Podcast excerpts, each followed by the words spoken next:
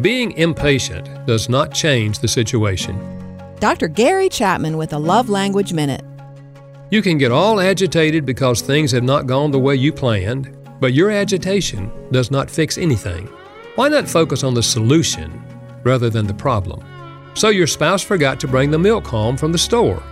Patience says, I recognize that you're human and humans forget. So let's decide who will get the milk and when. Now you've solved the problem and you're still friends.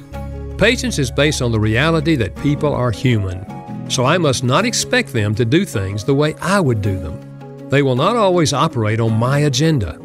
Being patient with the imperfections of others is one of the traits of love. Dr. Gary Chapman is the author of The Five Love Languages. For more, visit fivelovelanguages.com.